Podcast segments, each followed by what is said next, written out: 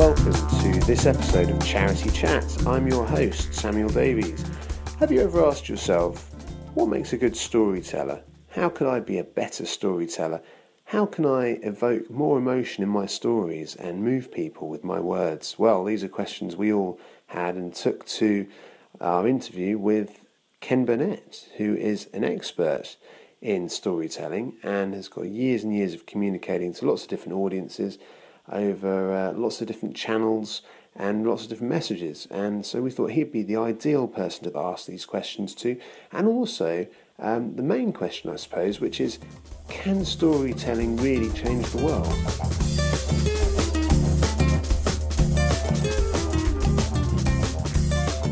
Ken Burnett, thank you for uh, contributing to Charity Chat. Hello. It's my pleasure, Sam. It's great to be here. Thank you for inviting me. And we find ourselves in the British Library, which is quite fitting because we're talking about storytelling, aren't we? Absolutely, perfect, perfect choice. And that was accidental, but it, there's also quite a bit of background noise, Sam. So I That's hope okay. people will hear us all right. I think yeah. our listeners are used to hearing background noise, and okay. hopefully these microphones will hold up to uh, to that. So to that, okay, good. So um, I read your book.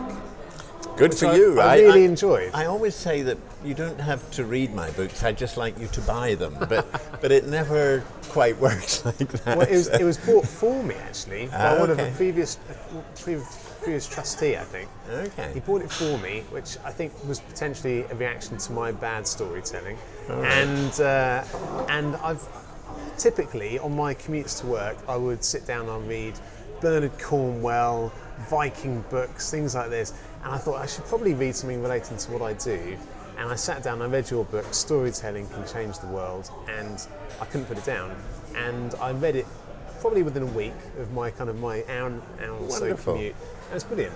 It's Thank really, you. really great. Well, I, I think you now have to do the same for some other young uh, aspiring storyteller and give them that uh, that gift. I'm, I'm just trying to sell some more copies. Well, oh yeah, exactly. Well, I'll buy them a bit. I'll buy them for Christmas, perhaps. Um, so no, I'm shameless when it comes to self promotion, but it's only because publishing books in the in the not for profit space is um, is not the you know. It, it, I, I, I, sort of say that J.K. Rowling's probably sells more in 15 minutes than I've sold in 15 years. But I th- and I think I'm over. I'm exaggerating. I probably haven't done nearly well, as well. And, and, maybe it's because I mean I'm you know maybe I was coming at this years ago when I was you know when I was sitting in my office and my fundraising roles or whatever, and I'm, I'm reading things on a daily basis, and I'm thinking the last thing I want to do is go away and read another book about my work. Mm. You know, but mm. actually it was it's a fascinating read because it's about storytelling, which is something much more yeah. kind of uh, subtle and interesting, and also kind of underpins all the stuff that we do in fundraising or should be doing in fundraising. Mm. But also, I think that fundraisers gen- uh, generally don't read as much as they should. No, and the difference between a good fundraiser and a great fundraiser I think is invariably that the great fundraiser knows more. Yeah. And there is access to information.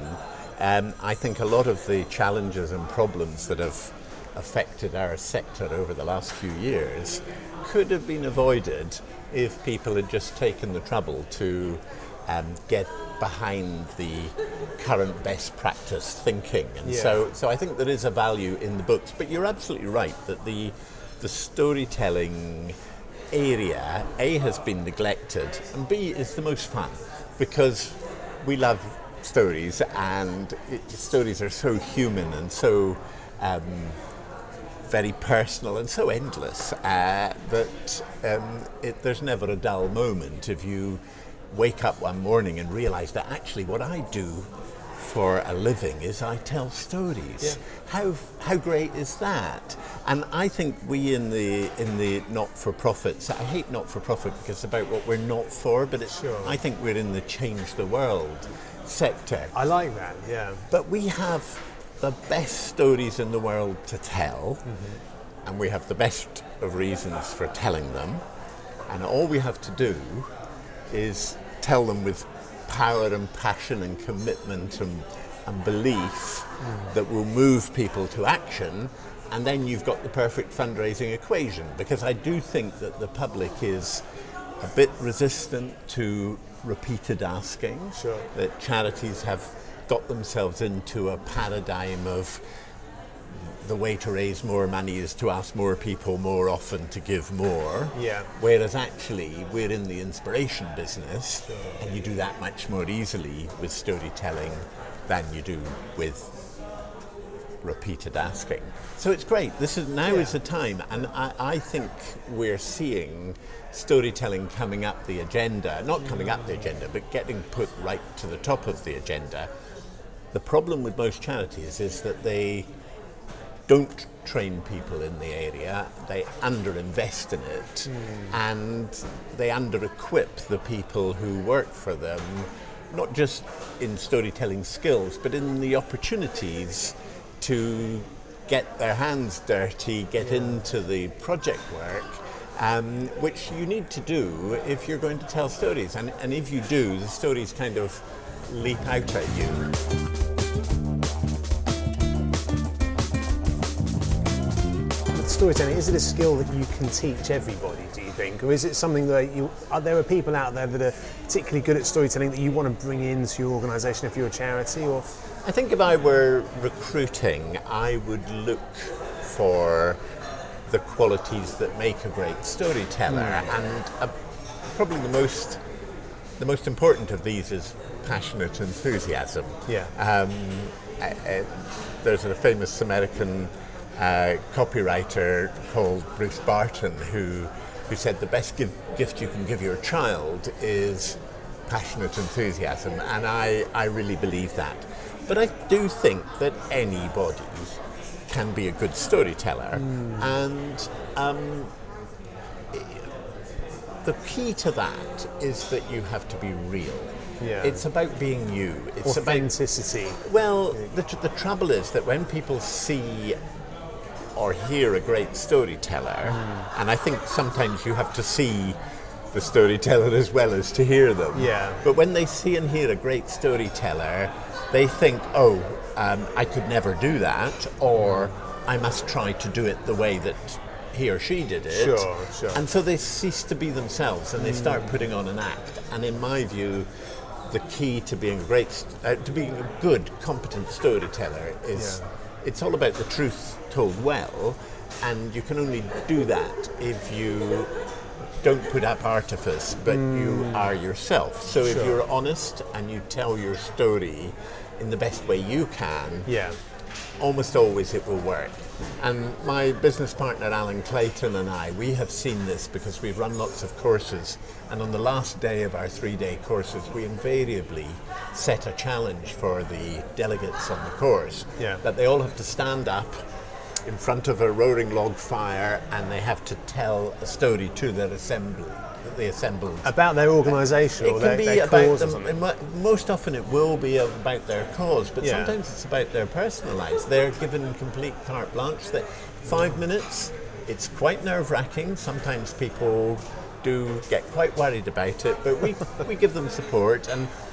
You're in front of friends, Yeah. but I do think that all fundraisers should practice the art of standing up in front of an audience.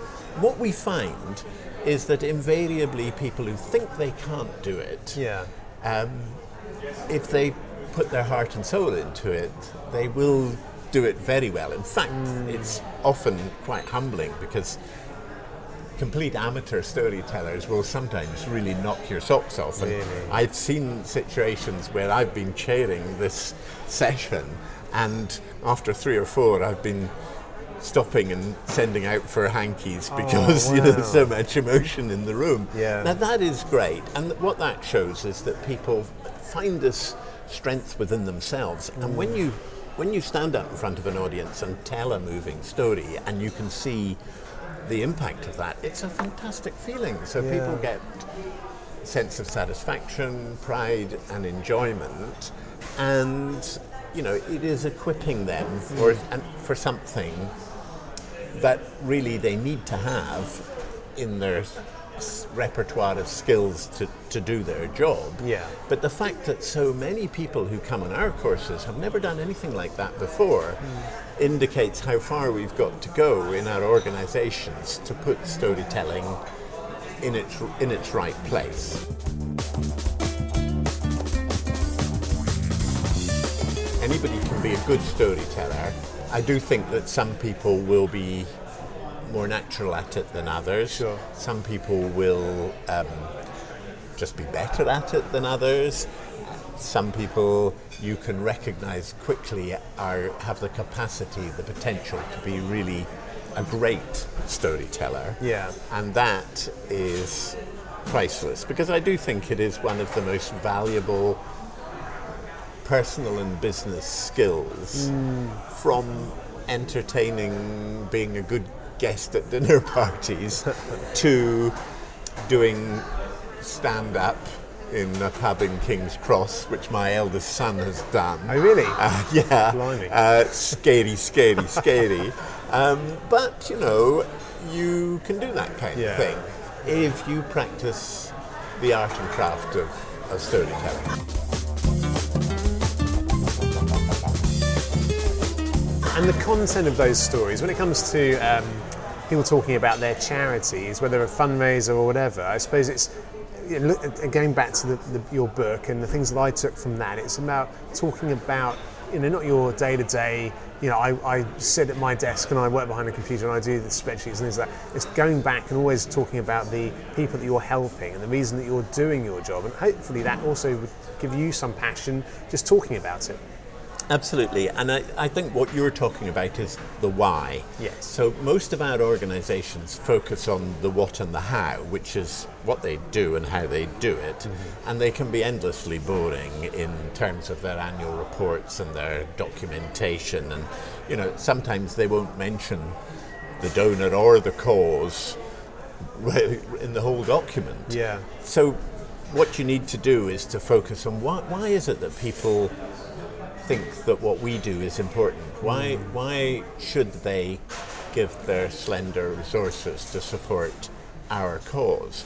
Now, I, I think this is an area where the not for profit sector, the charity sector, the change the world sector underinvests in equipping its people with resources. So, take, for example, a field I'm very familiar with, which is international development Sure.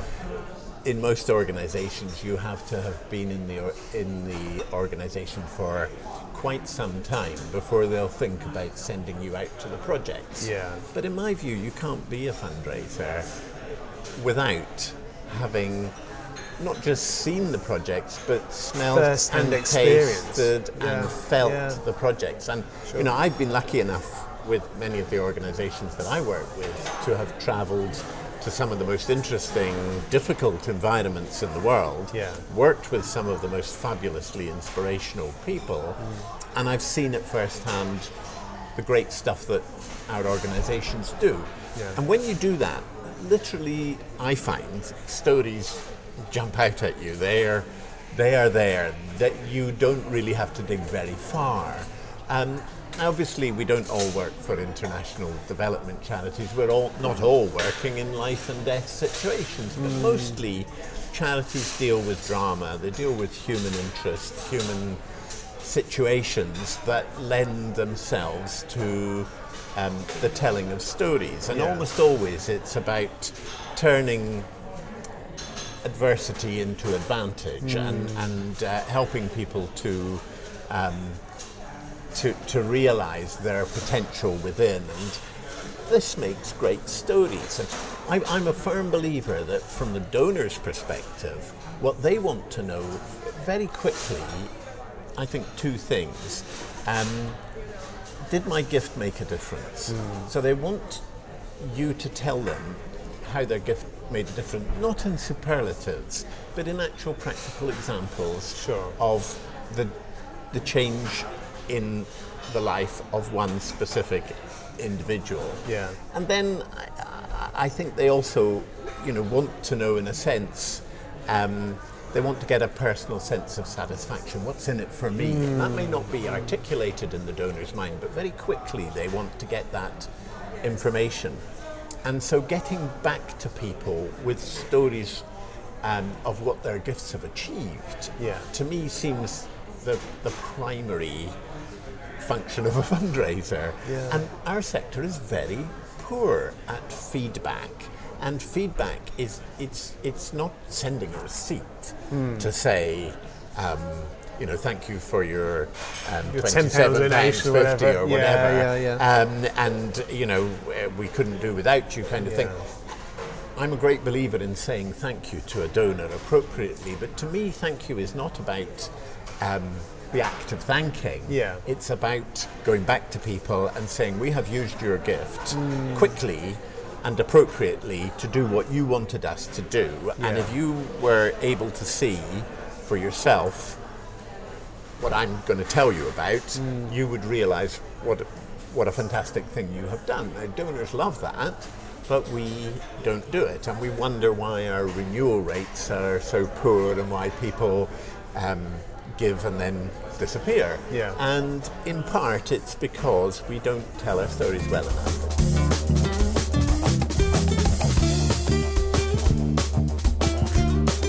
I'm a great believer in reciprocity. I Mm. believe, um, and I have a story which I tell about my my first fundraising lesson when I was seven years I old. remember It's this. on my Yeah, website. yeah, great. And um, you know, so I think we have to give Mm. as much as we get. Sure. Give, give is it's not you give, we take. Yeah. It's a two-way process, and we give by the stories that we that we tell. Mm. So this should require um, proper investment in the skills of the storyteller. Yeah. Now, I find that the I word, investment, is the one that gets most charity leadership heading for the hills, and it's so foolish. It's such a false economy. Yeah. Um, so I would love to see changes in that, and I think that was what prompted me to write my book storytelling can change the world because i do believe it can change the world Yeah. and it's why i think that book is probably more important than any of the other books that i have written although i'm sure it won't have the same impact as relationship fundraising for example but it should do. And um, I, I, I now, you know, one of the problems with storytelling is that it's been around since the the, the cavemen. It's, Yeah. it's, you know, everybody thinks they know all there is to know about it, and so they think, oh, that, and that's a mistake. Um, that's an arrogance. That's an assumption that I think will cost people dearly. Yeah. And I'm sure the causes that prosper in the future will be those that are that institutionalized storytelling that that make sure that um, they have got a great bank of of accessible stories that are adaptable, uh, so that people from all over the organization can consistently present the dream, Yeah. which is what we want donors to have the dream of it. You know, nobody ever gave money for things to remain the same. It's all about change that needs to be done. Fundraising is not about money, mm. it's about work that needs doing. Yeah. If you start by asking for money, you won't get it and you won't deserve it, and I firmly believe that.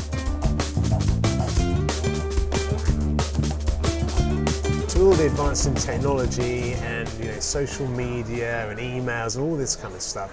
I mean, there's a lot of noise out there, I suppose. So, Yeah. how, how do how do you get the stories to cut through that to the That's people true. you're trying to trying to get to? Well, I'm perplexed by that as much as anybody else. I think we live in a world where everything is very disposable, where um, the use of language has become largely debased, where more worrying, the, the, the use of truthfulness, the Yeah. use of um, the use of honesty. Um, so I think that the, all of this means that you have to work harder. Yeah. And this is not an easy uh, thing. It's not something that can just be dashed off or delegated to people who don't have the abilities. This is something that you need to to work hard at. And I think you you know more, more than a strategy, you need to have a culture. So I think you need to become a storytelling organization that has storytelling within its DNA. Yeah. Um, I think it's worth practicing to get very good at it. Um, and we do have to learn to tell stories very concisely in however many characters Twitter is allowing us now. you might have to um, work out how to get your why across very, very succinctly. Yeah. So all of that can be quite a good discipline. I certainly would advise people to work at their grammar, structure, um, uh, the, the content, the accuracy, and the reliability. Giving to a charity depends on trust and confidence. Yeah. That trust and confidence has had a fairly big battering of late. It's not helped by people who can't punctuate properly. or have no Yeah. grasp of grammar. Yeah. So these things actually matter, and they matter, I think, more nowadays, not less. Hmm. So, how would you think uh, that you can get away with cutting corners in this area? That that is that is the trouble. To me, you can get an advantage because so many people in so many organizations do it badly hmm. that if you decide and set your your heart to doing it well, you can gain a competitive advantage, and very soon your donors, your supporters will recognize hmm. that yours is an organization that tells the truth, that tells it well, and that they want to hear from. And above all, we as fundraisers, we need to get people to want to hear from us. Yeah. Uh, not to feel that they want to cross the road. Oh, blimey, it's a, it's a fundraiser. And you must, uh, Sam, you must have found at dinner parties when you say to people, you know, the inevitable question, what do you do for a living? Yeah. And you say, I'm a fundraiser, and you see these crestfallen faces, and suddenly people are making excuses to leave the room. It's like being an insurance salesman. We've got to change that. Yeah, You know. yeah. And, and one way that we can do that is telling stories better.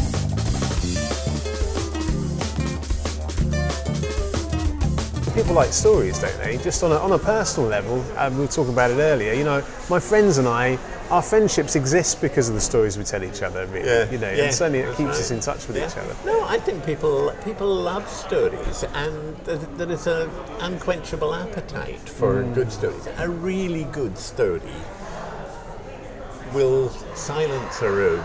Yeah. You will have that. You could hear a pin drop.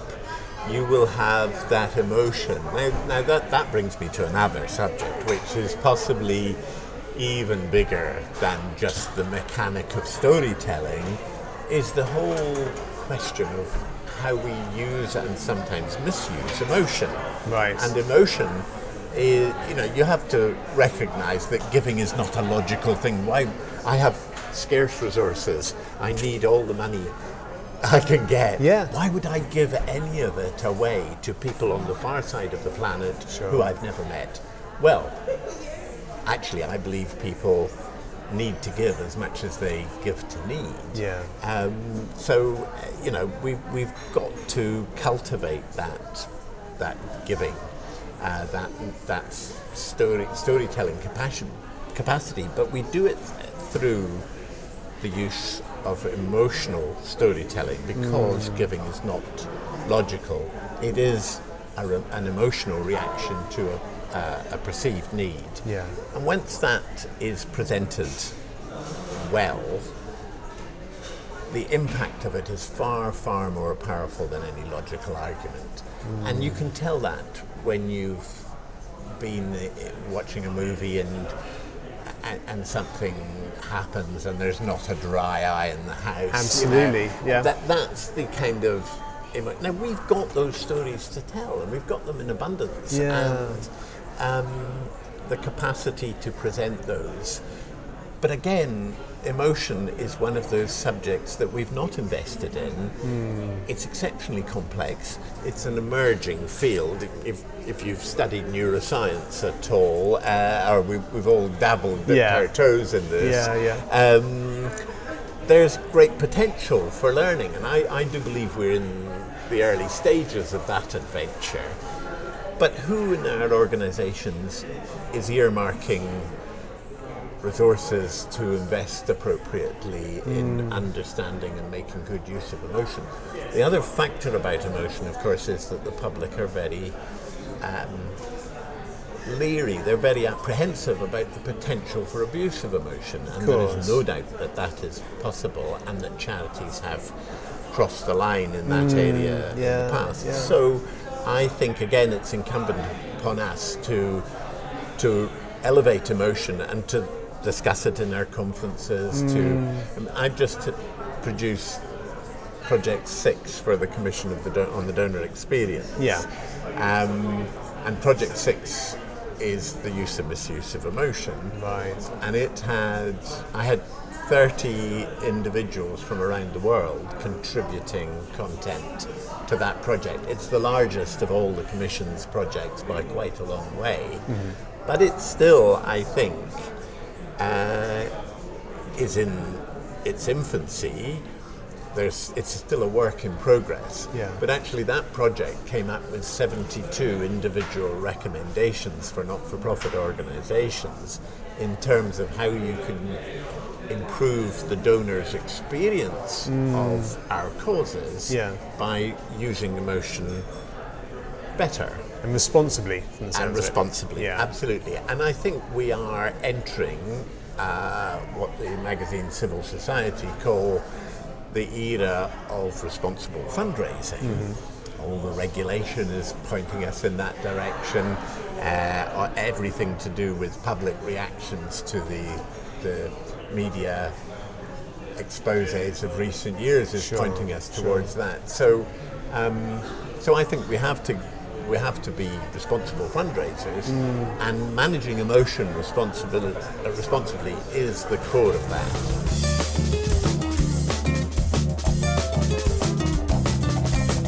If you if you hear a story and you feel emotional one way or the other, then arguably would that be would that be a good Well, criteria think- I for a think- good story? I, I think it would be, and more more accurately, or at least as accurately, would be to say if you don't feel an emotional reaction, um, you know, a story without emotion is like a, a day without sunshine. Uh, if you or a meal without wine, uh, if you haven't managed to convey some emotion, Yeah. and that's why the uh, what I was saying earlier about um, passionate belief and, Yeah. and enthusiasm. Uh, you know, and often it's, ha- it's in how you present these things Hmm. that amplifies the emotional content of the story itself. And there's there are things in your book about in the storytelling book, but also that I've heard elsewhere around um, writing direct mail, for example. Yes. Where to get a number of people involved in that process and everybody in, involved in writing a direct mail letter, then inevitably they cut the corners and the interesting bits out, and then you're left with something that is less emotional or less interesting to the person you're sending it to. Yeah. So uh, it's isn't it I- important I- that individuals kind of try and find the, their own voice and, and, and Well, I mean, I think you've hit a real challenge for those among us who write for charities for a living, who are professional copywriters. And most of my working life has been in an agency, and most of my time has been spent writing copy for clients. Mm. And the great problem, or the two great problems that I think you can have with your original story is one, that it has to pass, before it gets into the public domain, it has to pass through the hands of a client who, whose immediate initial reaction may well be to sack out the emotion because emotion makes them feel uncomfortable. Yeah. And it's not a charity's job to make people comfortable because comfortable people do nothing. Uh, we need to not distress people, but we do need to make them Motivate them. feel Yeah. this is something that is wrong. This is something I need to do something about. And it's not an abstract thing that's happening in the distance. This is something I can do something about right now. To me, writing direct mail is one person writing to another person about something that needs doing and saying, "Look, we both care about this. Together, we can we can make a difference." If it goes through the kind of organizational sausage salami slicing machine that you get, Yeah. it can be terribly dispiriting. Yeah. Um, so again, I think educating people in terms of what makes good communication communication is the core of the fundraiser's art.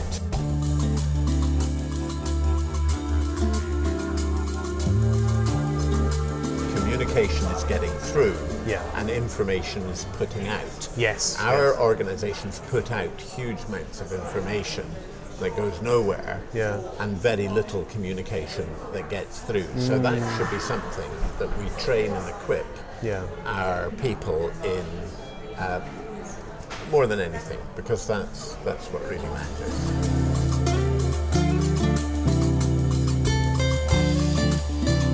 How can listeners find out more about storytelling?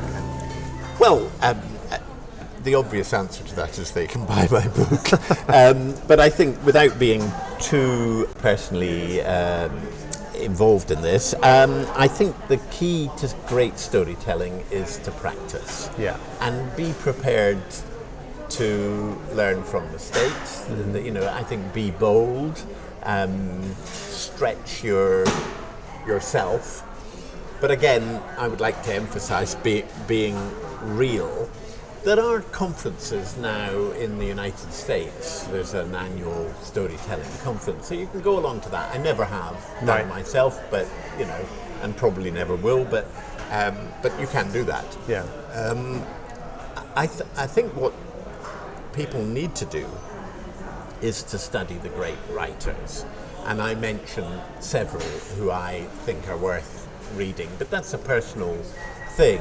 You know, I like writers who are not over flowery, hmm. who don't are not trying to impress with long words, but who write have the capacity to write in short, simple, everyday English Yeah. uh, and get their message through rather than wrapping it up in convoluted terms and description that actually gets in the way of the message. So, so my, my take on who is a good writer might well be different from a lot of other people, but there are many truly great storytelling writers and it's worth getting a hold of a list of those and just just studying them. I mean i personally like the the great advertising copywriters like john caples and david ogilvy and um, you know i, I uh, recently there was a, uh, a thing on facebook about the great fundraising copywriters of all time. There's a lot of really good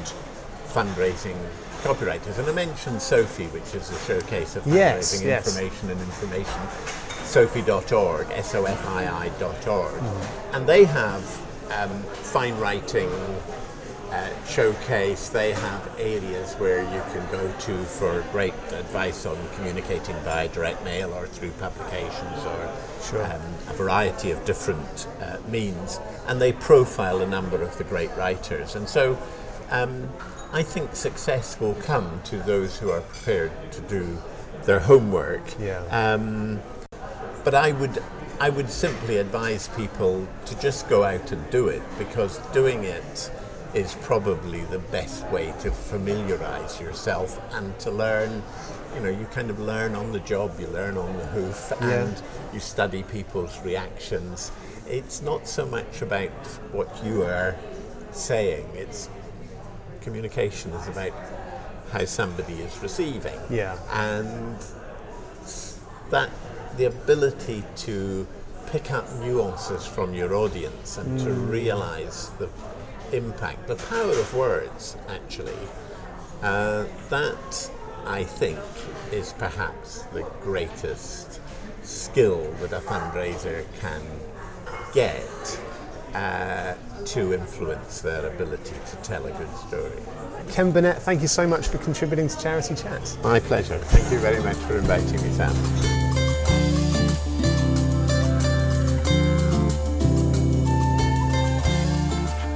There we go, listeners. That was Ken Burnett talking about storytelling. I, for one, found that very interesting, and I hope you did as well. And uh, I'll be employing a lot of what he said in my own storytelling abilities. So uh, hopefully uh, that'll improve things. And uh, yeah, just to thank our corporate sponsors Giant Squid Audio Lab for sponsoring our podcast kit, Magda Axamit for beautiful website design, which you can see at charitychat.org.uk, Forest of Fools for providing our soundtrack for the shows. Thanks, guys, for doing that. And finally, RR Yard Photography for the pro bono images that are also on our website, charitychat.org.uk. Do have a look at the website. We'd love to hear from you as well if you have any queries about this episode or any previous episodes of our podcast, or if you have any ideas or suggestions about future episodes, please do get in touch. And all of our contact information is on our website, third time.